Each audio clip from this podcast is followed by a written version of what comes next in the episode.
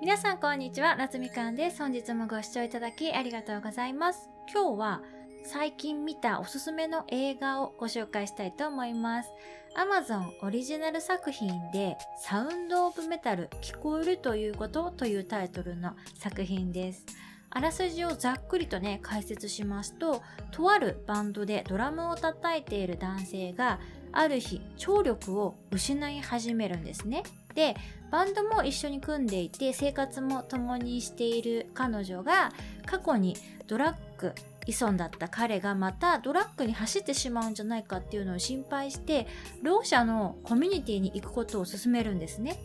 でも彼は最初ねやっぱ乗り気じゃなかったんですけれどもその施設でしばらく生活する中で聞こえないながらにも徐々に安らぎをね感じていくようになっていくんです。でもやっぱり「てんてんてん」っていうね感じの話でして主人公の男性がもともとは聞こえるのが普通だったところから一気に聞こえない生活になってパニックになる様子とかとてもねリアルに描かれている作品ですね。以前お話ししたかもしれないんですけれども私も弱視というかねあまり目が見えない状態で生まれまして14歳で手術するまではいろいろ生活でもね不便なことあったんですよね。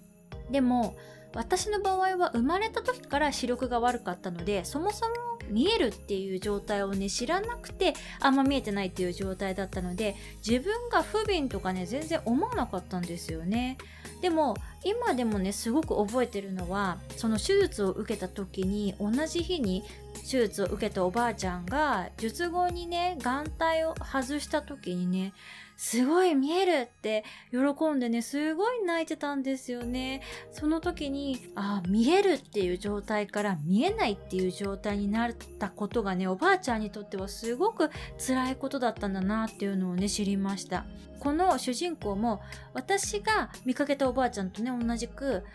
聞こえるっていう状態から難聴っていう状態に陥ってしまったので以前だったら問題なくできてたことがいきなりねできなくなってしまったので私とは逆のパターンなんですよね。それはねもう想像しかできないんですけれどもすごい辛いことなんだなっていうのはね思います。私は見えない状態から見える状態にね逆になったので見えるようになってからやっぱりあの手術前のコンディションに戻りたいもう何もかも鮮明に見えるのは無理って思うことはねなかったんですけれどももし健聴者が突然聴力を失ったら以前の生活への未練というかいつか自分はまた聞こえるようになるはずって思ってしまうのはね仕方がないことなんじゃないかなと思います。普段私たちは普通に目が見えること聞こえること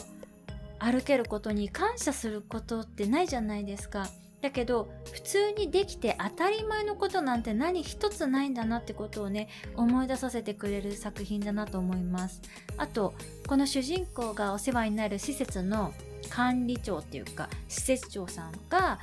主人公にかける言葉の一つ一つがね全てすごく人情味があるというか温かい言葉ばかりで私もハッとさせられるねシーンが多かったのとあとはいわゆる何かしら